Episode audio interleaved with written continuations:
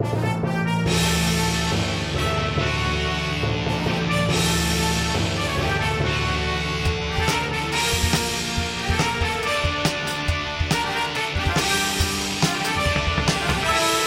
there, everybody, and welcome to the Sports Sports. Sports. Podcast. I'm Joel Anderson, I'm Jordan Palmaville. and joining us as always is the Sports Outsider, Phil Ranta. It is almost Thanksgiving, y'all. Woo! Oh, very exciting. Yeah, I love Thanksgiving. It's a time where families come together and you all sit around a table and you're all close to each other, shoulder to shoulder. You're But eating not turkey. This You kind of share utensils, you know. You might spoon some mashed potatoes on someone's plate, and then you might lick the spoon, and right, then you know, just pass. for fun. Then you Guys. mouth kiss other members of your Guys. family. guys. Obviously, I want to be respectful of how we all have different Thanksgiving traditions. You know, like we have a turkey. Uh, some people in like Italian families have some rigatoni, and you guys Mm-hmm. make out with each other. We are all from different places, but but this year we all need to just come together and be a little bit more comfortable. I mean, a little bit more careful about safety.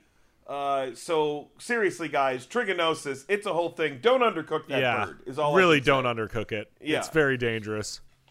We, you know, I call the Butterball Hotline every year Yeah, to make sure I'm doing it right, and I'm not going to burn the place down too. Yeah. you want to. but don't don't get me wrong. You want to make sure it's warm enough, but coast in. You know, because if you pull the bird at the right temperature, it's going to be overcooked. Right. I, what I love to do is call the Butterball hotline and say, you know, it's weird. I have had the turkey in the freezer for 18 hours and it's just not warming up. I set my freezer to high, and the turkey is still ice cold. I'm glad that Phil and I grew up listening to the same morning radio bits. Right. Exactly. Exactly. I actually That was a like. I feel like that was a Mojo in the Morning week of Thanksgiving special. that absolutely was. My thing is, I like to call up the Butterball hotline and act as if I assume that they're just there to give you those like balls of butter that you get at like weddings or other catered events. Yeah, or like uh, barbecue restaurants when the all the butter always comes in a little circle. It's like a Yeah. spherical And butterball. I'm like, I've got my full turkey dinner, but these rolls are not going to butter themselves. Are you telling me you can't help me? yeah. So we have a a, a long driver on the show today. Is that correct, Phil? Yeah, we do. Uh, so I uh, a golfer by the name of Wilco Nienaber. Uh, I'm probably pronouncing that wrong. I'm sure he'll be able to tell us how it's pronounced when Yeah. he gets he's a, on. He's a South African fella. South African fellow. He he now has uh, he had a 439 yard drive on Thursday. Oh, Holy he's now smokes. yeah he's got the highest average drive uh, of any golfer. So I gotta imagine that's a that's a pretty impressive feat. Let me Oh, so ask you a- he's- he's a got technical the longest question. commute to the course, is what you're saying? Yeah, it's Can a I ask- very long drive. Can I ask a technical uh, sports based question? Please do. When when he, he said he has the longest drive, he hit it 439 yards. Is that correct? That's correct. Was it on a course that was say like uh, it was it a par five or or is this like a par three that he just totally fucking overshot it? You know, I actually watched the video and it did not go get all the way to the green, so I assume it must have been a par five. Because I was wondering if it counts if he if he pulls that in a par three. It's still very impressive that he hit it that far. Oh yeah. Though Well, it might be I on the next hole. That's why know. this like average drive length thing is bullshit because on some courses you're not hitting it as hard as you can. That Right. ball is soaring. It is sailing. This is a monster drive. It is going to leave the green a good 75 yards behind. Oh, it's in the pool for the Yeah. for the apartment complex around the golf course. That man seems awfully angry about the golf ball in his windshield, but does he know it's the biggest drive on the PGA Tour this year? So he has that longest average drive, and so we'll be able to, I guess, maybe find out uh, how he's able to hit a ball so I hard. want to know his secrets. We got a wide world of weird sport, Phil, You Goddamn right we do. and news, news, news. But first, Chicago Cubs update, watch update. Chicago Cubs update, watch update, brought to you by. Old style beer. Hey, uh, why don't you sit down with Ditka and have an old style beer? Beer. Theo Epstein steps down from the Chicago Cubs. Oh, I mean, Subheadline: Though we may be on a dark timeline, as of this November, it's believed we're at least back on the correct timeline. Yeah. Uh, president of the Chicago Cubs, Theo Epstein, is stepping down. Uh, Epstein has accomplished a great deal. Just 22 years old, he has already won a World Series in each league. He's ended one legitimate curse and one curse that really felt more like marketing. Yeah. And one, we feel bad because we don't have a curse curse. Wait, how old is he? Oh, that was a joke. He Oh, looks I was young. gonna say. Yeah, no, he's he's uh, mid 40s. I want Oh, to say. Oh, okay. Yeah. Still, So clearly, wow. I mean, mid 40s, but he's a man who clearly sold his soul to the devil. So. Got it. Okay. Yeah. It's probably why he looks so young. Uh, Epstein had planned to stay for another year, but recently changed course, saying, quote, It really became clear that we'd be facing some significant long term decisions this winter. Decisions with long term impacts. Those types of decisions are really best made by somebody who's going to be here for a long time, not just one more year. Ooh. Yikes. What, do you think he was going to get pushed out? Was he getting bored? Oh man, the Cubs, once appearing on the verge of a dynasty, now have an owner who's crying poor. Yeah. Cubs are going to be bad for a while. Yeah. Yeesh. You know, it's funny. Deal with it, Wrigleyville. Yeah. Like, I, I'm sure if you mentioned to, like, a whole bunch of different people, you're like, hey, there's a GM who's going to win a World Series for the Cubs. And they would have been like, that guy is going to be employed here for decades. And they would have been wrong because they're Cubs fans. So, Uh, the Cubs, 505 regular season victories since 2015, trail only the Dodgers and the Astros, who both are still good teams. yeah. Phew. In response to this sad news, four out of five Wrigleyville residents quickly pointed out that Notre Dame was still undefeated, baby! Chicago Cubs update, watch update. Chicago Cubs update, watch update, brought to you by. Old old style beer. Uh, Have my pork chop with the uh, Ryne Sandberg and have an old style beer.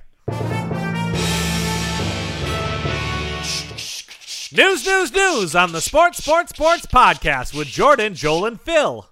News, news, news. Feel good news! News feels good! Feel good news! News feel good! Brought to you by. Team owner massage parlors. We just give massages. Wink. I, you know, far be it from me. And I don't like to comment on uh, on our drops there, but far be it from me to tell our ad uh, team. I don't think what I've ever do. wanted to visit one of our sponsors so badly. I, I feel like I don't know that it was appropriate that we ran that ad. I I need a massage so bad, I think I ought to go back in. Tiger Woods will team up with his 11 year old son for the PNC Championship in Orlando. Oh, Exactly. Sub headline: At least that's where they told Charlie's mom they're going. look out! Men, men, men, men, menly men, men, men. Uh, Somebody's Ti- about to learn which chain restaurants have the coolest waitresses. Friendlies. Tiger Woods and his son Charlie will be teaming up for the PNC Championship, which is a yearly father son golf tournament. Uh, Woods has two children, and I'm going to correct a mistake I made last time. I said that Tiger had two sons, an older one, Sam, and a younger one named Charlie, and I made a joke about Charlie clearly being the, the favorite. Yeah. Okay? Now, that, that was a mistake. Sam is his daughter. Ooh. Ouch. Samantha, right? Right? Yeah. So that was, you know, so just for the record, Charlie still the favorite, but not because he golfs. It's because Sam is old enough to understand some things that make her hate her dad. Oh, sure. That makes oh, sense. Had nothing to do with golf. I thought it was all about golf. It's more of a family thing. She also thinks that red shirt thing is super obnoxious. Oh, the red shirt thing's cool and Sam is wrong. Well, yeah, but I'm just saying, you know. Uh, that being okay, so Charlie was uh, seen hugging his father, Tiger, after he won the 2019 Masters, and in something that we covered earlier this year that went viral, Tiger caddied uh, for Charlie at junior golfer tournaments. Um, that that being said, Charlie was actually Wood's second choice for the tournament. Rory McIlroy didn't want to be adopted, um, but Tiger kind of had an ulterior motive, and he was able to slip his digits to McIlroy's wife. Okay. Nice. So Tiger's going to be making the most, though, out of this father son outing. Quote, I can't tell you how excited I am to be playing with Charlie in our first official tournament together. It's been great watching him progress as a junior golfer, and will be incredible playing as a team together in the PNC Championship. Uh, that was that was uh, Tiger Woods talking to Sports Illustrated. Charlie was a little less charitable, speaking through Sports Illustrated for Kids. He said, "I just hope he doesn't need ten strokes on a par three like an Augusta National on Sunday." Wait, that happened? Yeah, That's Tiger a- had a had a ten, I believe, on uh, number twelve. Yeah, I read about this. Which is one of those, you know, how do you not. How many drops are you going to take in a single hole? Uh, now the tournament will be held in Orlando. This means, of course, there are, and you guys, Phil will know this. There in Orlando, there's a large amount of carrots at Tiger's disposable disposal. Sorry, to incentivize a good performance from Charlie. Oh, Okay, so yes, there is. They're basically going going at it like he's a horse, is what you're saying. Yeah, well, in this case, being a little figurative with the carrot thing. Oh, oh, oh, that makes more sense. Yeah, okay, all right. Uh, you know, you you know all the the hits in you know uh, in in Orlando. But here's the thing: Charlie is a pretty worldly 11 year old. He knows the best strip clubs are in Tampa. Yeah. Yeah, but the best the best miniature golf courses are in Orlando, so I'm That's sure true. Yeah, that's what that's they're going to celebrate. People overlook Orlando. There's a lot of lonely dads looking to get away from the family. It can be a fun strip club scene. Uh, the PNC Championship is described, as earlier we stated, as a father son st- tournament, but it's more of a family thing. The article I read noted that uh, it allowed uh, Arnold Palmer to play with his grandson. Aw. It had Aaron Stewart, the son of Payne Stewart, playing with another pro golfer after Payne Stewart tragically died in a plane crash. Oh, he's really got to work through some pain there, huh? yeah. And Fuzzy Zoeller has played in it with his daughter. And that's all this article mentions about Fuzzy Zoeller. On the pro side, golfers must have won at least a major or the Players' Championship, and their partner must not hold a PGA Tour card. And Charlie doesn't have one of those. Yeah, no, that's the that's the requirement that's pretty easy to meet. Yeah, that makes sense. Yeah. Uh, I'm going to I'm going to go yell at my dad and be like, "Hey, I'm picking I'm picking up my end of this." Yeah, where's your tour card and your major championship, Dad? I want the money, Dad. Uh, well, there is, uh, despite uh, Joel not being uh, playing this year, there are a bunch of other golfers in the field uh, playing with their fathers or their sons. And uh, I'll, I'll list some here and give you a fun fact about them. Uh, Justin Thomas, he's playing with his dad. He is the third ranked golfer in the world. Lee Trevino is playing with his son. Lee Trevino was struck by lightning in the 1975 Western Open Whoa. and he was and he was asked by a reporter what he would do if he were out on a course and it began to storm again and Trevino answered that he would take out a one iron and point it to the sky because quote not even God can hit a one iron. There it is. Uh, Jim Furyk golfing with his son. Jim Furyk, uh, whose swing has been described as both quote an octopus falling out of a tree and quote evoking the image of a one-armed golfer using an axe to kill a snake in a telephone booth. Huh. Descriptions of his swing, Jim Furyk's swing. and it, and is that that's that's like traditional form though, right? Ish. I could have sworn at my one golfing lesson it was something about or wait, no. It was killing a lizard with a mallet That wasn't a golfing lesson, Joel. inside of a shed, I think. That I think that hobo conned you. oh, damn it. Uh, Greg he did Norman. just send me into a dark shed with a mallet, so Greg Norman going to be golfing with his son. And uh, I know the joke you're going to make, but it's not going to work because this tournament's a scramble. so he can't blow it for him. Oh yeah. In the one hour drama version of the tournament, though, the episode about Greg Norman and his kid would be one of my all time favorite drama episode title cliches Sins of the Father. Ooh, Ooh, yikes. Well, Lot of- Jordan, maybe maybe you've got the wrong impression here. Maybe they're going to get to the end of the tournament and they're going to be way ahead, and then Greg Norman is going to fail spectacularly as a father. like his son's gonna be performing so well, and then he's gonna get like super in his face and judgy and micromanagey, and his son's gonna lose all his confidence, and it's gonna erode away, and they're never really gonna be quite close again. Uh, quick research: most common episode title for a television uh, episode. Pilot. Finale. Finale. Ah. Oh, yeah. Yeah. not pilot. Well, no, well, I said television series. Oh, That implies more than like a handful of episodes. Makes generally. sense. Uh, and lastly, John Daly, who is who's playing with his son. Uh, but historically, and this should surprise no one, the Dalys do not take the tournament too seriously. They're on record stating that they only show up, quote, for the open bar and the after dinner spouse bikini contest. yeah. Which Feel good news! News feels good! feel good news. News feels good. Brought to you by. Team owner massage parlors. No, seriously, it's just for great massages. Wink, wink, wink, wink, wink. Joining us now on the podcast is pro golfer Wilco Nienaber. Oh, it's great to be here. Uh, Wilco, Wilco. are you there? You there? Yeah, oh man, can you hear me? Yes, yes, I, I can hear you. Uh, we're having you on. You are a pro golfer, and you have uh, the longest average drive on the tour. Is that correct? Yeah, um, yeah, I'm from South Africa. And I've built it a 439 yard drive on Thursday. Wow. Uh, I'm not a golfer, but I think that's pretty far. Yeah, you know, if I was playing something like rugby, I'd be considered a bit of a scrawny lad.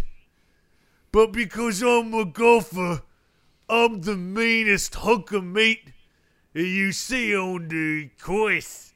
Yeah, I was about to say, uh, you know, you you you are a little bit in the smaller side. You stand, Yeah. uh, you know, well That's shorter what. than me. That's and- what I'll give myself this really deep voice, so that people know I've got such an intimidating drive.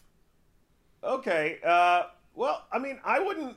I wouldn't know that the voice is all that intimidating just to listen to. It's pretty intimidating. I'm intimidated. Uh, Yeah. People who can't enunciate give me the heebie-jeebies. Yeah. Cause you don't know, is it because you've broken the jaw so many times? right? Maybe because of all the fighting. But that's not me. I'll just put on this voice so that people know how tough I am. Well, let me ask you because obviously drive lengths have been going up on the tour the past quarter century. Yeah. I know uh, uh, Bryson DeChambeau uh, is one of the heaviest hitters on the PGA Tour, and actually little, came in. little weakling. Yeah, right. Bryson. Li- li- little scrawny noodle arms. I've got noodle arms too, but slightly tougher noodle arms than Bryson. Right, but I guess my question is, how did you how did you train? What did you do to be able to achieve this feat? How are you able to hit the ball so far? Oh, oh I'll go through an intense, red, the most intense workout regimen of any professional golfer. Yeah, could you walk us through that? Yeah. So I'll go to the driving range quite a bit, Right, okay. eh, but instead of swinging around just a regular driver, I'll swing around a bag of rocks. Okay. I Yeah. mean, is this a, like not to hit the ball, but just to get loose? Is that what you're to doing? Get loose, swing it around like it's a golf club, but it's a big, heavy bag of rocks. Yeah, Okay. That's, that's interesting. Not That's- like a weighted driver or even like you a sledgehammer. strong. No, cause I'm uh, I'm an animal in comparison to other golfers. I'm pretty normal compared to regular folk. So, yeah. well, after you're but after you're done swinging the, the, the bag of rocks, then then what? Oh, then it's time for my anger training. Anger trading. I'm gonna get really mad at the bull. Oh, how do you how do you do that? so I'll look at the ball and I'll go, "Oh, that's Jeffrey Epstein." Oh God. Yeah, he's done a lot of terrible things in his life. and uh, this is I'm gonna punish him by hitting his head as hard as I can. Ah! Then I swing. Okay, that I I feel like step one and step two of this seems like solid training. I don't know about you, Joel, but like he's swinging the bag of rocks. That's building the muscle. Yeah, little right? unorthodox, but in a very like Rocky Four cutting logs kind of way. right, right, right. Just using using the land, really. Yeah. And then and then you you kind of uh, imagine uh, uh, the ball being a terrible person, Yeah. and get you get very angry and Very angry. It. Yeah. Uh, does seem and is that lot sort of, of- a thing you do that for the entire bucket of balls when you're at the driving range? And, yeah, oh, sometimes I think of different people. I'll be Okay. like, oh, that's Charlie Manson. Oh, Okay. Charles Manson shouldn't have brainwashed all them girls and ki- to go kill for him. Ah, then I hit the ball.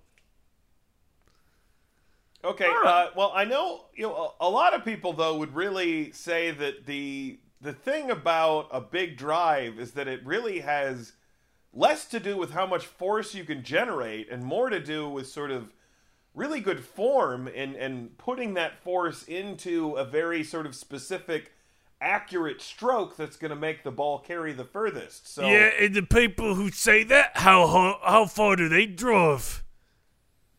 How fast? How far do? They, how far is their drive? Huh? Well, they say they're probably little nerds in the lip coats.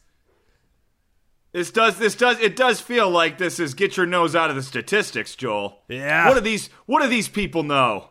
well, they, they're, mean- they're sitting around eating crepe Suzette, whereas Well, I- I, say- eat an all hundred percent nothing but powdered protein diet.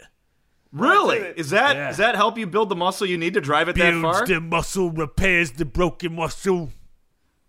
I mean, Hey. you don't you don't seem all that muscular. No, I'm still pretty skinny compared to regular folk. Yeah, I was really going to say that. I mean, quite frankly, if if if if I just sort of saw a picture of you, I would have been like, and especially if I saw like a picture of you and you said just a few words, I would have been like, why is that poor Cockney orphan uh, out in a golf course? Yeah, what you have to remember is that I'm tough for a golfer, Yeah, yeah, that's not tough in general. right, right. That's that's pretty clear now. Yeah. In general, I would be considered probably below average. yeah, I was thinking that. Do you you know like do you have any hobbies when you're not golfing that might indicate? Oh yeah. Oh, oh, what I like to do uh, is I like to go to the, them smash rooms where you just get a baseball bat and you can just break stuff for ten minutes. oh wow. Really? Yeah. Wow. So when you can't channel your anger into a golf ball, boy, it's just hard to contain. That's my secret, Joe. I'm always angry. Now I don't I don't want to get too far off topic here. I think we're all really impressed about how far you can drive the ball. Yeah. But you know you know what they say in golf is is drive for show, putt for dough. So how is your short game, and how do you reconcile your short game with your uh, almost murderous like impulses? Yeah, short game's not very good. Could use a lot, lot of work in this short game. Yeah? Yeah, because you know why? Because when I'm hitting a putt, right, and I'm on Yeah. the green, eh? Then Yeah. I'm, I'm looking at the ball and I'm like, I gotta pretend that it's not Jeffrey Epstein's face. right. I've got to think that it's like a soft egg that you're trying not to break. Right, and you got to kind of read the green too, I'd imagine, Oh, right? no, I hate reading, reading Splendens. This does explain. I remember reading that right after his 493 yard yard, That ain't nine. yeah, 439 yard drive uh, was immediately followed by a 127 yard putt. So Yeah, I'm kind of, I'm kind of like Happy Gilmore. I gotta learn how to channel it and, and how to put properly. Haven't learned it yet. Have you ever thought that maybe, like, you know, if, if you imagine that your ball is Jeffrey Epstein on the tee, it's got to be pretty hard to stop imagining it's that person you hate when you get to the putting drive. Yeah, it's very difficult. And that's the problem is that I, then I have to get the, let all the anger go away. And I can't. You know why, Joel? Because uh, it's my secret. I'm always angry. What if what if you put what if you like swapped it out for a different ball? You I like- believe that's against regulation. no, it's like the Jeffrey Epstein's are the Titleist fives, and the Mother Teresa's are the Titleist fours. Uh, oh, s- see, Joe, that's my second secret. yeah. I can't read. Oh, That truly is. That's something you should probably keep a Yeah, I secret. should probably Boy, keep a Wilco, do you- secret. do you think maybe that's why you're so angry? It's a little bit, yeah. I was picked on quite a bit at school because I was both scrawny and couldn't read. Yeah. So well, I hey, put all listen, my I- energy into driving. I know what it's like to get picked on in school, buddy. Uh, picked on in school. It was it was a pretty rough time for me too. So maybe, you know, maybe the first thing that you got to do here is just sort of connect with, connect with that anger and really start to understand it instead of just unleashing it on golf balls. Uh, I want to just ask real, real quick, Wilco, uh, a little bit of a fun question to end on, maybe. If you ever were to win the Masters, what would you choose as the dinner menu when you come back the following year? Oh, that's a great question. What I would do is make an entire turkey out of protein powder. And then everybody would they would take a bite thinking it's turkey, then they spit out and go, What is this? And I'd be like, It's making you better, you weaklings. That sounds You like little a great. scrawny weaklings. It sounds like a great way to give everybody else a 439 yard drive. It's true. Well, uh, thank you very much, Wilco. I appreciate having you on. Pleasure to be here. And now it's time for another wide world of weird sports. Oh, it's wide world of weird sports time. Realize wide world of weird sports. Wide world of weird sports. What do we got this week? This week's wide world of weird sports: Knightriders.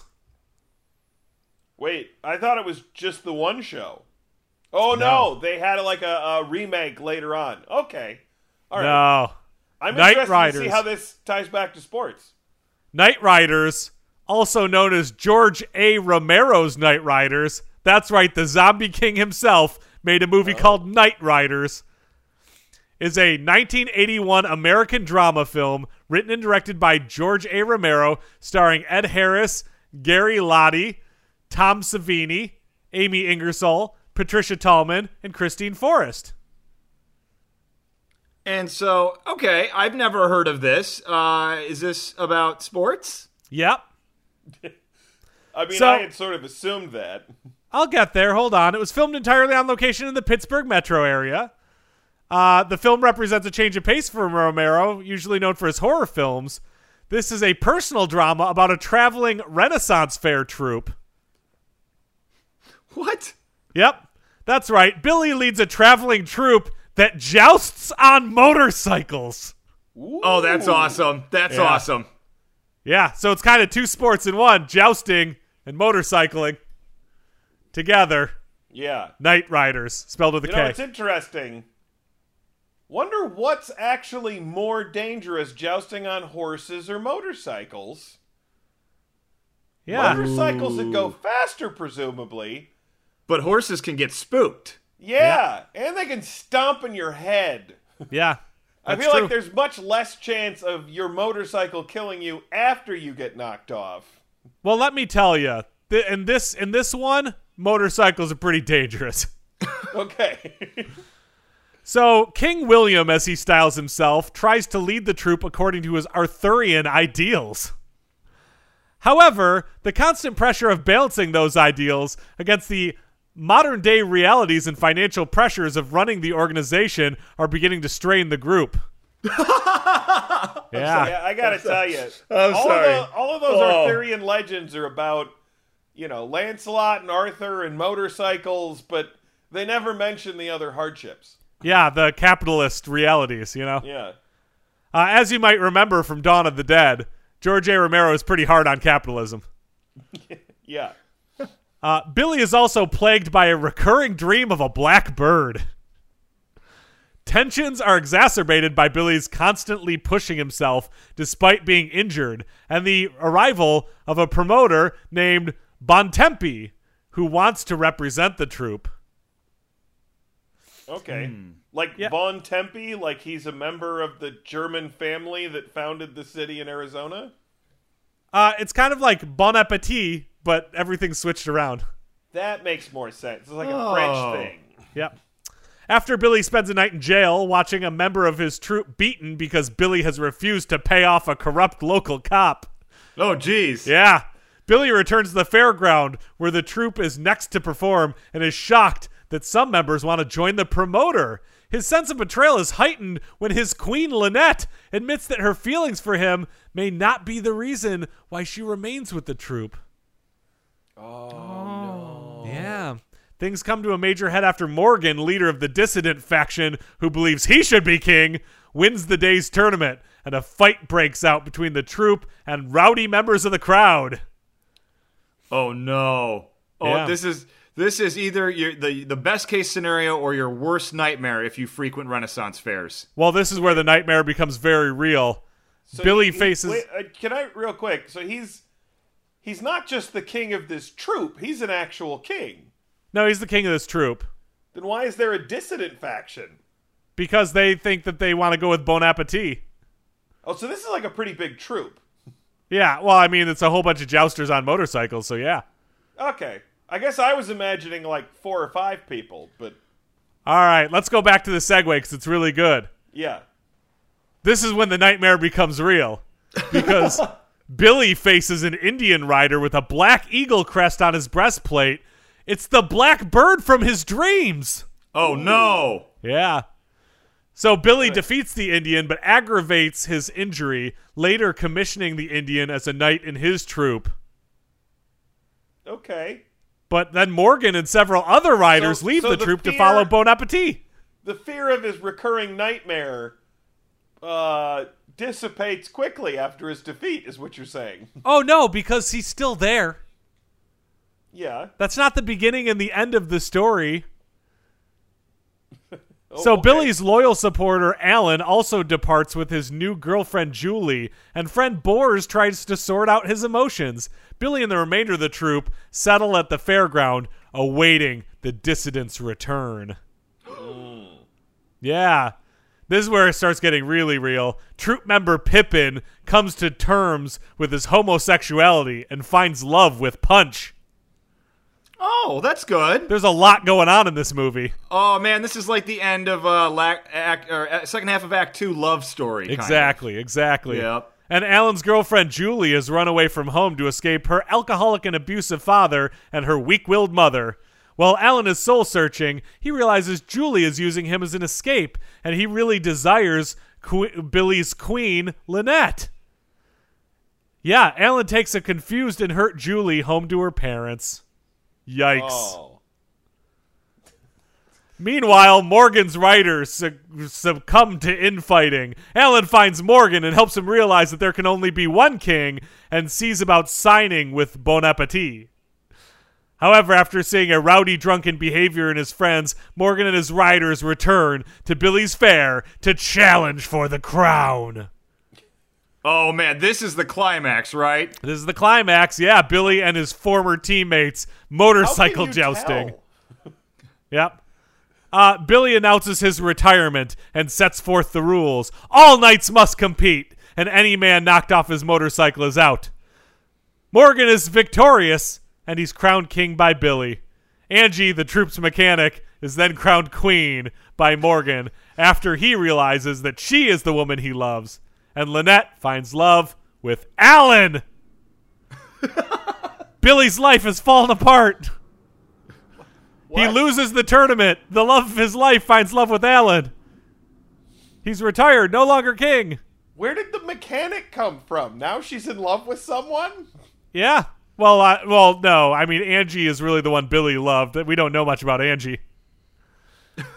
Billy leaves the troop, accompanied by the silent eagle crested knight, and returns to thrash the crooked cop. While riding again, Billy, weak and hallucinatory from loss of blood from his injury, has a vision of riding an actual horse. Immediately afterwards, he's struck by an oncoming truck. The entire troop gathers at Billy's funeral to say farewell This to his movie's fallen still king. going? How much falling action is there? Yep. Oh my god! Well, it ends with him I mean, Billy, this is really about the downfall of a king. Nothing good happens to him in the whole movie. So, so I'm sorry. I'm sorry. Everyone's at his funeral. That's it. They say farewell to their fallen king. Wow. That's the movie. That's it. Wow. I think there'd be a fun dynamic between the people at the Renaissance Fair who are think uh, jousting on motorcycles is awesome, and the people who are like, yeah, it's just not the same, man. You know, it's Yeah. too high tech. Yeah. It's like me and drum machines, I think. And know, that brings but- it on to another wide world of weird sports.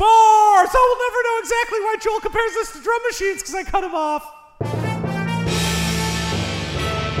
Citizens of Podcast Town, this brings to a close another sports Sports? Sports. podcast. Before we go, we're going to bring back Wilco Nienaber to give you our contact information. that's right. Oh, yeah. Time to give the contact information. You can find us on Facebook. We'll go to facebook.com slash sports number three podcast. It's facebook.com slash sports number three podcast. You can share the video of my monster drive. Or you can find us on Twitter by going to, to twitter.com slash sports number three podcast. That's twitter.com slash sports number three podcast.